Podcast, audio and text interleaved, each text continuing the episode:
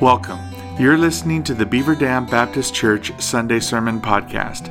If you would like more information about Beaver Dam Baptist Church or have questions about today's message, please visit us on the internet at www.bdbc.org.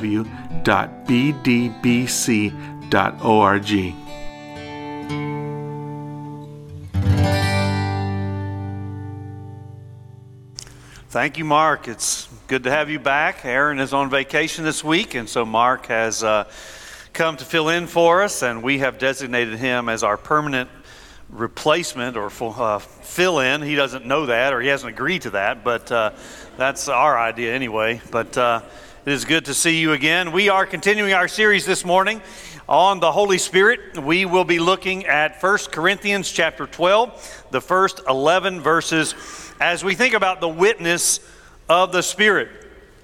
Now, we said at the outset of this brief series that this particular member of the Trinity, Father, Son, Spirit, that this particular member of the Trinity is the least understood, and in our circles, meaning Baptist circles, is often the least discussed. Part of the reason for this is that the Holy Spirit's role is to glorify Jesus. That is, his main responsibility is to point people to a relationship with Christ so that Jesus gets the glory. Therefore, he is not pointing people to himself. So, any church or ministry that majors on the Spirit is by definition missing the mark because even the Holy Spirit doesn't major on the Holy Spirit. But another reason for the confusion is the vagueness, at least to us, in the nature of the Holy Spirit. I was talking to one of our great theologians around here the other day, Miss Ann Allen, and uh, Ann asked me a question. She said, When you think of the members of the Trinity, what do you think of? And I'd never really thought of it in those terms, but I said to her, just sort of off the cuff, well, when I think about God the Father, I think about Him sitting on His throne. Now, I don't have the specifics for that, and so my imagery is very vague, but I think about God the Father in heaven sitting on His throne. When I think about God the Son, I primarily think about Jesus' ministry while He was here on earth. And so I think about his teaching and his miracles. Now, I could also think about him sitting at the right hand of God the Father, but my mind seems to go to what we see in the Gospels of Jesus' ministry. But then when I said, when, when it came to the Holy Spirit, you know, I had, to, I had to pause for a moment and think, you know, I don't know what I think about when I think about the Holy Spirit. I mean, we talked about that briefly in the first sermon when we looked at the images like a dove or something like that but I really don't have a great image in my mind of the person of the Holy Spirit.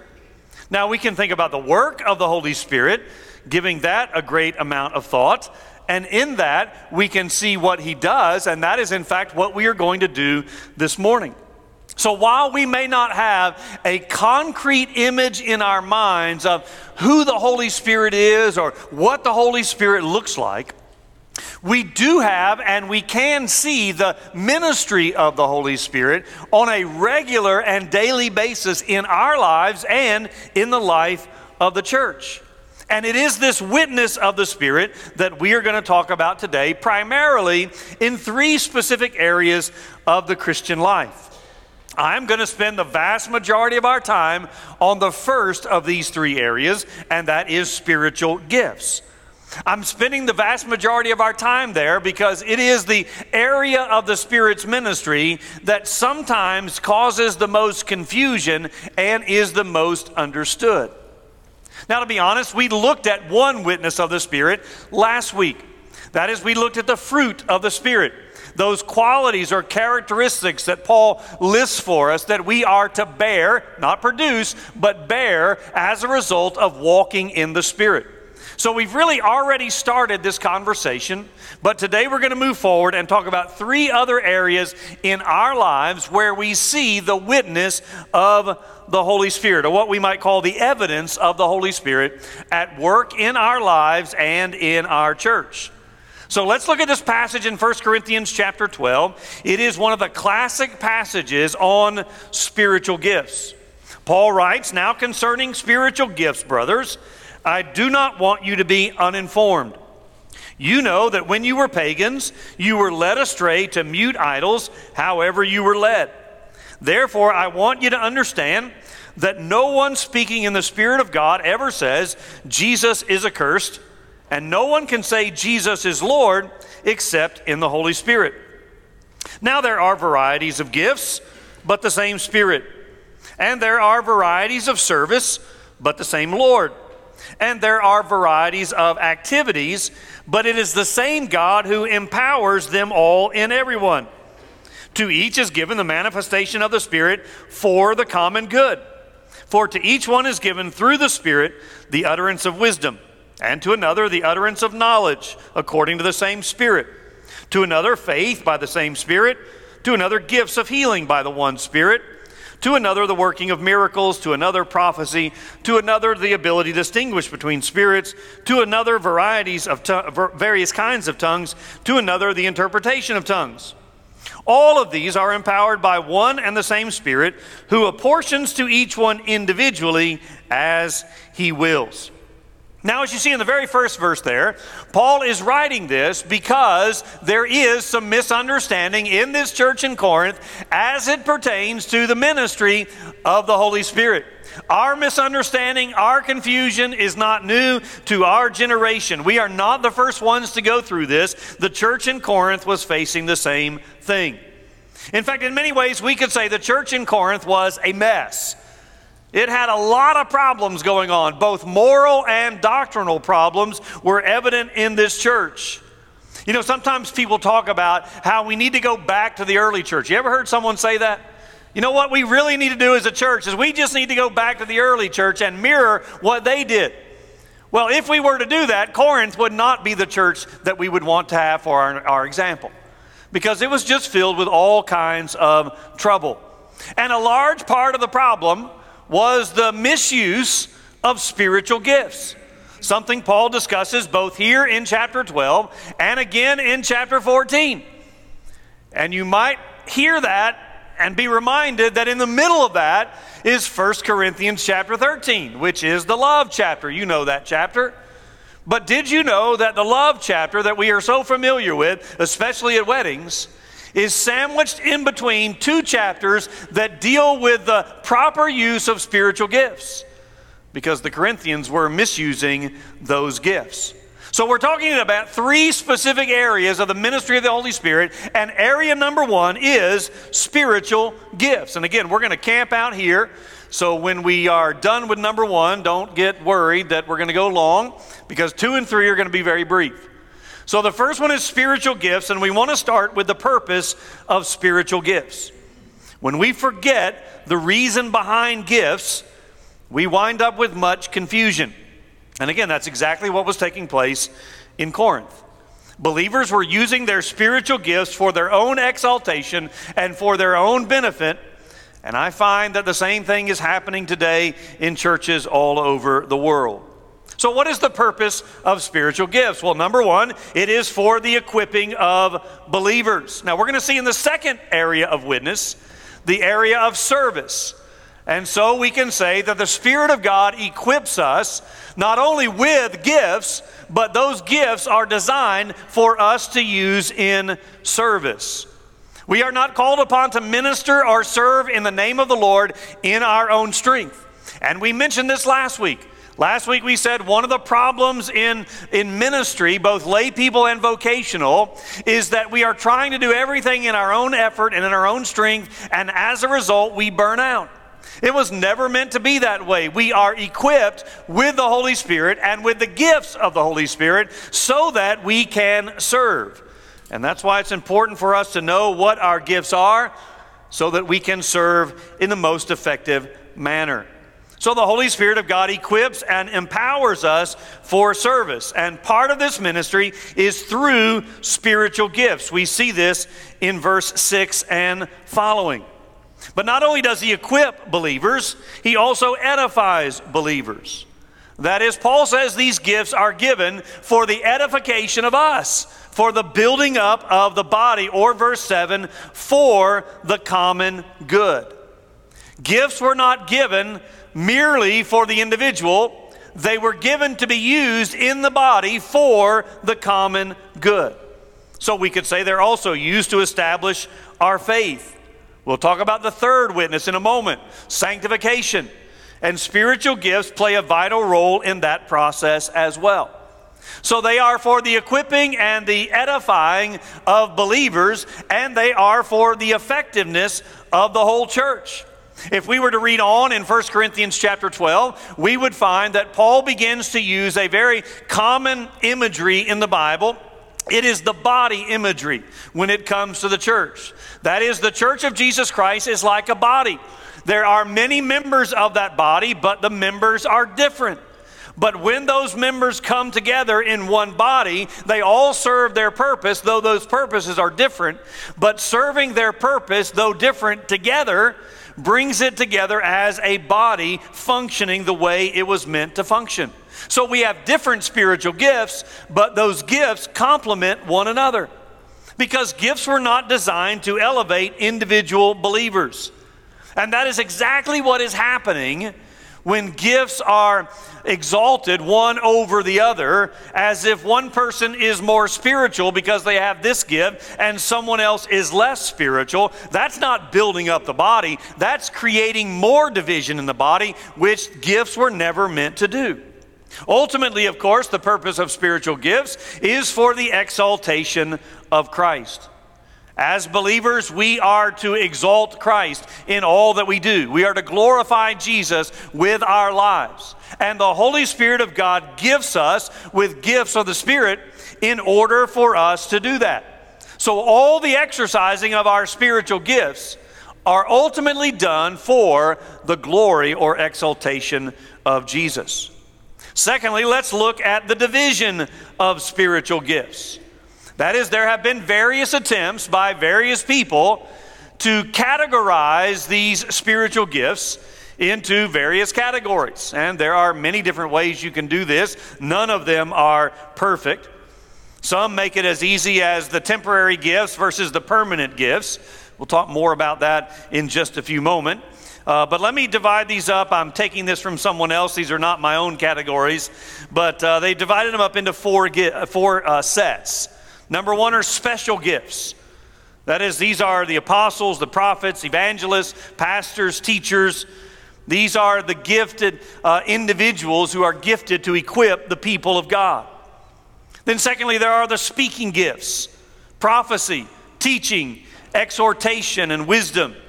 All of these used to explain God's truth, once again, for the equipping of God's people. And then, thirdly, there are the serving gifts these are the more common of the gifts and are used to enable God's work, and these are a variety of various gifts. And then the fourth category are the sign gifts. These are the most controversial and are said to be used to establish God's authority. Now, we need to understand that these lists in Scripture, whether it's here in 1 Corinthians 12 or whether it's in the other places where we find these gifts, the Bible never claims that these lists are exhaustive. That is, God in His Holy Spirit could gift us in other ways that are not specifically mentioned here. So we have to be very careful not to categorize everything so neatly that we put God in a box and He is too restricted. Now, let me just pause here and say something about the gifts that are deemed to be the most controversial. That is, the gifts of tongues, healings, prophecy, and miracles. There are two basic beliefs when it comes to these sign gifts. Uh, there are two camps, we might say. One is called cessationist. That is, those are the people who believe that these gifts have ceased, thus the title, cessationist. They were gifts given initially to the early church, again, designed to authenticate the authority of God's witness. But now that we have the revelation of God's word, we no longer need those gifts, and therefore those gifts have ceased. That's one camp. The other camp is the camp that says, no, they have not ceased at all, they continue. So these are the continuationists. These are very easy titles to remember. These are continuationists. That is, they believe that these gifts continue on in the present day. Maybe not in the same uh, quality or quantity, but they continue nevertheless. They would say that there's no evidence in Scripture that these gifts were ever meant to cease, and so they haven't. and they continue on in individuals today. Now, there is sort of a, a mitigating camp in between these two that say, while we would not say that they absolutely cease, we would say that in the majority of cases they are not needed because we have the written revelation of God. However, we leave open the possibility that, especially in those areas where God's word has not penetrated, God can and still does work in these ways and through these gifts. All of that to say, we need to be very cautious when it comes to this debate that the focal point does not become these gifts rather than the giver.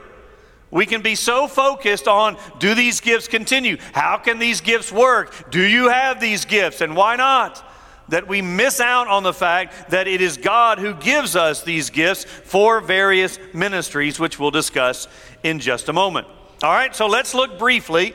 I'm going to blitz through these at the definition of spiritual gifts. That is, I'm going to walk through each of these gifts, not just the ones listed here, but the ones listed elsewhere in Scripture as well, and give you a very brief description or definition of what they are. All right? Helps or ministry. This is the presence of a gift in one's life verified by the desire and the ability to recognize the day to day needs of other people and actually meet them. I mean, these are people that don't just talk about other people's needs, they do something about it. They get involved and help.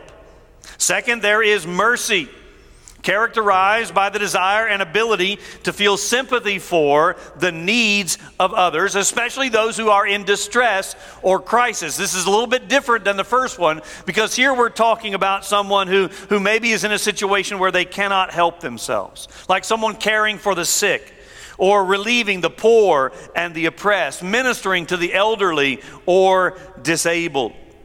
Thirdly, there is giving, and you know what that is. It is characterized by someone who has the special ability to give above and beyond. That is, they just seem to have this gift of being able to make money and then give it away, liberally and cheerfully.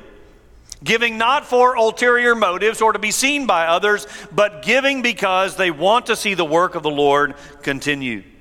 Then there is healing. We've briefly mentioned that already the ability to uh, physically, mentally, or spiritually heal those uh, with direct action from God. Again, this is one of those gifts that fall into that category of are they temporary or are they permanent? Were they initially given to authenticate God's authority and therefore are not, now no longer needed, or do they continue on?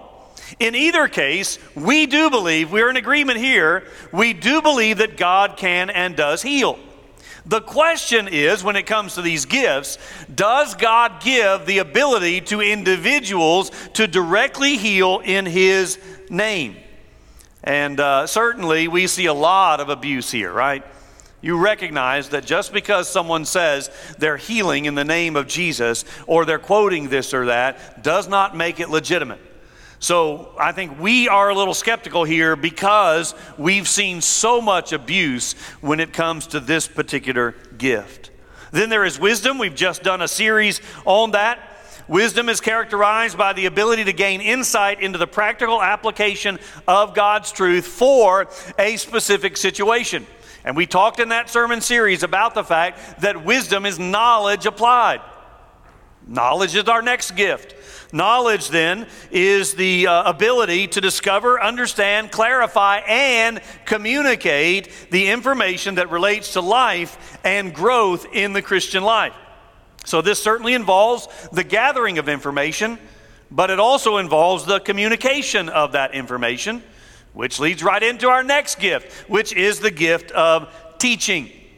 This is the ability to take the Word of God and communicate the spiritual truths that we find there in such a way that they are relevant to the health and ministry of the church. Now, this is more than possessing knowledge. This is the ability to take that knowledge and to teach it to others. And it is seen in the fact that people sit under you and listen to you and learn from the things that you teach. Some are very knowledgeable biblically but they don't have the uh, gift to teach. Now, this gift does not negate preparation. You know, there are some who go to the other extreme and they say, Well, I got the gift of teaching, so I'm just going to show up and I'm going to teach. No, it doesn't mean you don't study and don't prepare. God uses those things as well. Then there is leadership or administration, the ability to set goals in accordance with the will of God, communicate those goals, motivate other people to get involved in the achieving of those goals, and to organize and execute various ministries. I mean, we have some people in this church that have, a, have the gift of administration or leadership so that they can organize and uh, effectively mobilize people in various ministries. Prophecy is a gift that is mentioned the ability to receive a message from God and communicate that message to others. Now, we would call this perhaps preaching, and we would be quick to add that this is not new revelation in our day. Again, this is one of those gifts that is in that category of is it, is it ongoing or is it not? But we would be quick to say this is not new revelation. The revelation of God has ceased in His Word. Then there is spiritual discernment the ability to know which actions and teachings uh, that are claimed to be from God are actually from God. And this is the intellectual uh, capability to know what is true and what is not, and to guard other people against these false teachings and false teachers. Exhortation is the ability to comfort or encourage others as well as motivate them. So we might say this is the gift of counseling or comforting or motivating or encouraging. You still with me? Still following? All right, now we have the gift of shepherding. That's the ability to pastor, to build up, to equip and guide Christians in spiritual growth. The gift of faith. Now, this is not saving faith. Every believer has saving faith. But the gift of faith is a above and beyond kind of faith that uh, believes God, intervenes through prayer in the Spirit's power, and is an extraordinary or extraordinary measure of faith. Evangelism. Again, all of us are to be evangelists. We're all to share the gospel, but this is someone who is gifted above and beyond the norm to feel and see the needs of those who are lost in their sins. They have a heart for people who do not know Jesus, and they go out of their way seeking to share the gospel with them in an effort to lead them to faith in Christ. Like any gift, it can be abused. And sometimes it is abused when people uh, do not care about the genuineness of the response. That is, they, they just want a response. Or they don't couple that with ongoing discipleship. They just lead someone to faith in Christ and then they're done. Apostleship is another one of those temporary gifts that we talked about. We're used by God to build the foundation of the church. Again, others say it still exists, and they would say this is similar to missionaries or church planters. Miracles is the power to cause events that happen that are beyond the explanation of natural laws. And then, of course, there is tongues. The gifts of speaking in another language, as we saw last week on the day of Pentecost. When the Spirit came upon the disciples, they were able to speak the Word of God in the languages of all the people that were represented there. Now, there are others who say there is a different kind of tongues that is not a known language, it is an unknown language, or sometimes they call it a prayer language. And that's another debate whether there is two different kinds of tongues, one a known language and one an unknown language. But the Bible is very clear that when there is a tongue spoken, it is supposed to be interpreted. That is, it is of no use. In fact, Paul himself says, that if you speak tongues in a church and it is not interpreted, then it is not edifying to anybody. And we've already seen that edification is one of the purposes of spiritual gifts. And not only is it not edifying to those who are believers, it is, uh, it is confusing to those who are not. And so, this is another one of those gifts that we can debate whether or not it's ongoing, but I can say with all certainty that it is abused perhaps more often than not. That is, when it is used, if it is ongoing, when it is used, it is often misused according to the Word of God and has caused and continues to cause much confusion in the Christian church. Finally, we're still on spiritual gifts. I told you we were going to camp out here for a while. We want to talk about the practice of spiritual gifts. As you can see from verses 4 and 6, I won't 4 through 6, I won't read those again. There are different kinds of gifts. There are varieties, but the same Spirit. And then if you drop down to verse 11, you see in verse 11 that God has bestowed these gifts on us in a sovereign manner. That is, to each individually as He wills. That is, it's His sovereign will to give us the gifts that He desires for us. We have defined and described the gifts. We are to develop the gifts that God has given us, but it is not up to us to look for the gifts that we want. God gives us the gifts that He desires for us to have. Now, understand that every believer is gifted. In fact, some believers, many believers, have multiple gifts. And all gifts are to be exercised in love. Again, this is this, this discussion of spiritual gifts is sandwiched in, in, in 1 Corinthians with chapter 13, the great love chapter. Because they were doing it selfishly, and Paul's trying to show them that everything is to be done in love. So, all of these gifts are to be exercised in love, not abused for selfish purposes. And there is no gift that must be present. By that I mean, we, we must not come to the place that there is a single or, or particular gift that is elevated above all others as evidence of the Spirit of God. And I say that because you know that there is a lot of teaching out there that says, unless you can speak in tongues, you do not have the Spirit of God. That is not what Scripture teaches. There is a variety of gifts and one is not greater than the other. Now, just because you have a spiritual gift, and again, all believers do, does not necessarily mean you are spiritual. You say, what? what I mean by that is you can be gifted and still not be walking with the Lord. Or you can abuse your gifts by leaving them dormant or undeveloped. And gifts are not just natural abilities. This is not just what you like or what you're good at, those might play into it. But gifts are given to us by God, and many of these gifts are extra measures of what all of us should have. What do I mean by that? Well, let me give you a couple examples. We've already looked at it, really. I said there's a gift of giving. And some of you might have thought to yourself, that's great. I don't have it, so I don't have to give. No, that's not what we mean. All of us have a responsibility to give, but there are some who are especially gifted to give over and above. Likewise, the gift of mercy. You could say, Well, I don't have the gift of mercy. And those of you who know me well know that I don't. Now, that doesn't mean that you can come to me and say, You need some help. And I say, Well, I'm sorry, I don't have the gift of mercy.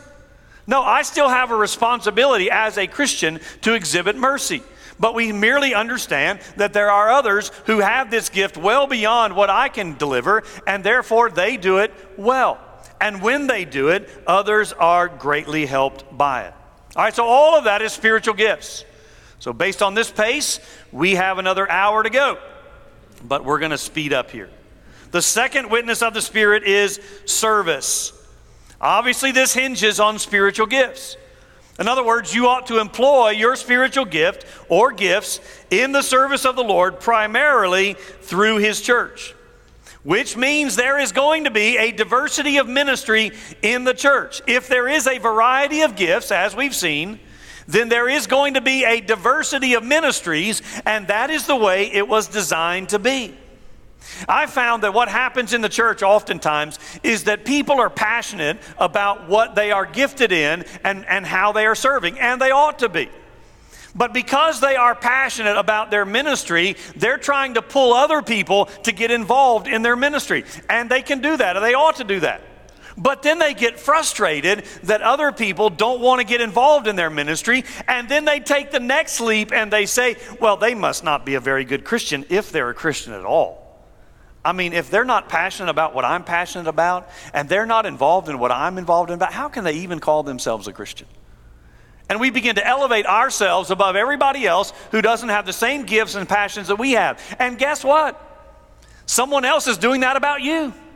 Someone else is saying, Why won't they get involved in the ministry that I'm involved in? Aren't they a Christian? What we have to understand is we are gifted differently, therefore, we have different passions, and as a result, there are going to be different ministries, and that is all good. That's the way it was designed to be. So don't judge someone else's passion or faith on whether or not it agrees with yours. Understand that they might be gifted differently. Now, many people choose to take a spiritual gift test to determine what their gifts are. Try to figure out what they are gifted in doing, and therefore they can put it to best use in service. And there are several of these tools available, and they are good. I would simply uh, uh, issue a few cautions. First of all, pinpointing a spiritual gift might lead you to assume that you don't have others. That is, you might say, Well, I have the gift of teaching, and then conclude that you have nothing else, and therefore you leave other gifts neglected. Pinpointing a spiritual gift may make you proud that your gift is more public in nature. I have the gift of teaching. What gift do you have? Well, if you have to keep telling people what your gift is, you probably don't have it.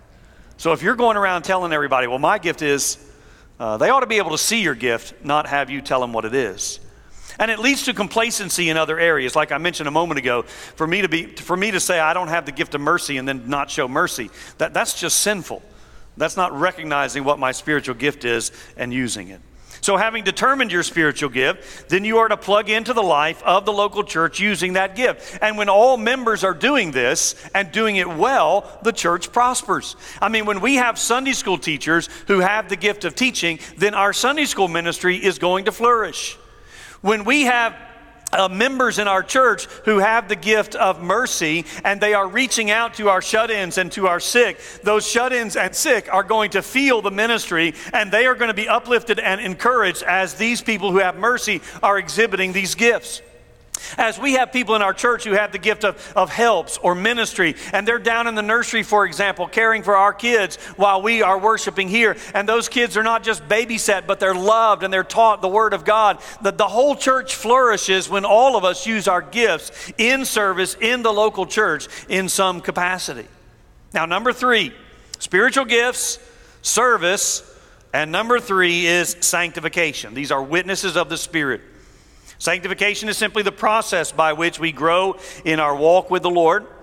And this is really a comprehensive term for all that we've been talking about in these three weeks, or at least the, the second half of the first week onward.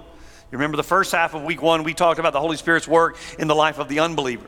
But then we started talking about the Holy Spirit's life in the believer, and that's what we've been talking about ever since. And that is all sanctification. Both Peter in his first epistle and Paul in Second Thessalonians expressly speak of the sanctification of the believer taking place through the Holy Spirit.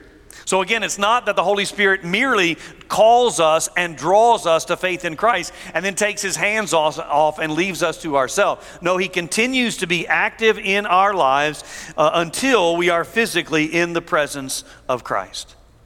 So the, the walk, the work, and the witness of the Spirit can be some of the most confusing aspects of the Christian life.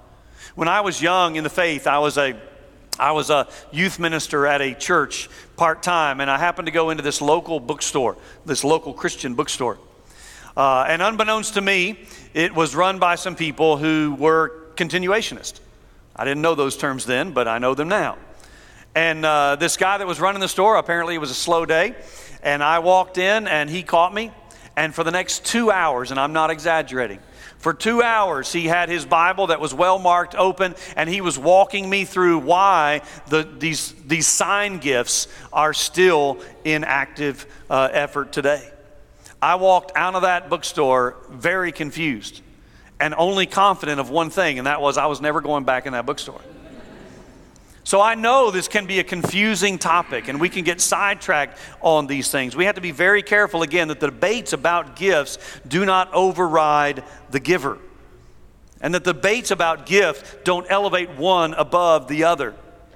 Our faith is not based on the supernatural, at least not on the supernatural uh, now. Our, our faith is based on what we see in the scriptures concerning Christ. And that, of course, is supernatural. I mean, we know that Christ died and rose again. That's as supernatural as it comes. What I'm saying is, our faith ongoing is not based on whether we can see the miraculous now. Our faith is based on Christ and His finished work. So may we understand the Spirit and may we not get confused by the debates about the gifts of the Spirit, but may we ultimately focus our mind and eyes on Christ as He's revealed to us in the Scriptures because the Spirit is pointing us to Jesus and guiding us into all truth. Let's not take our eyes off of that. Let me pray. Father, we do thank you for the opportunity we've had to be here this morning. And we pray that uh, in this somewhat complicated subject in our own day, and clearly in Corinth as well, that you would remind us of the truth, that you would help us understand. We pray that your Holy Spirit would illumine our minds so that we can understand what the Scripture says about spiritual gifts and using them in service and how the Spirit sanctifies us. But I pray that you would take away the confusion and the doubt and you would help us, as we talked about last week, to walk in the Spirit so that we do not fulfill the desires of the flesh. We pray this in the name of Jesus. Amen. Let's stand and sing our closing hymn.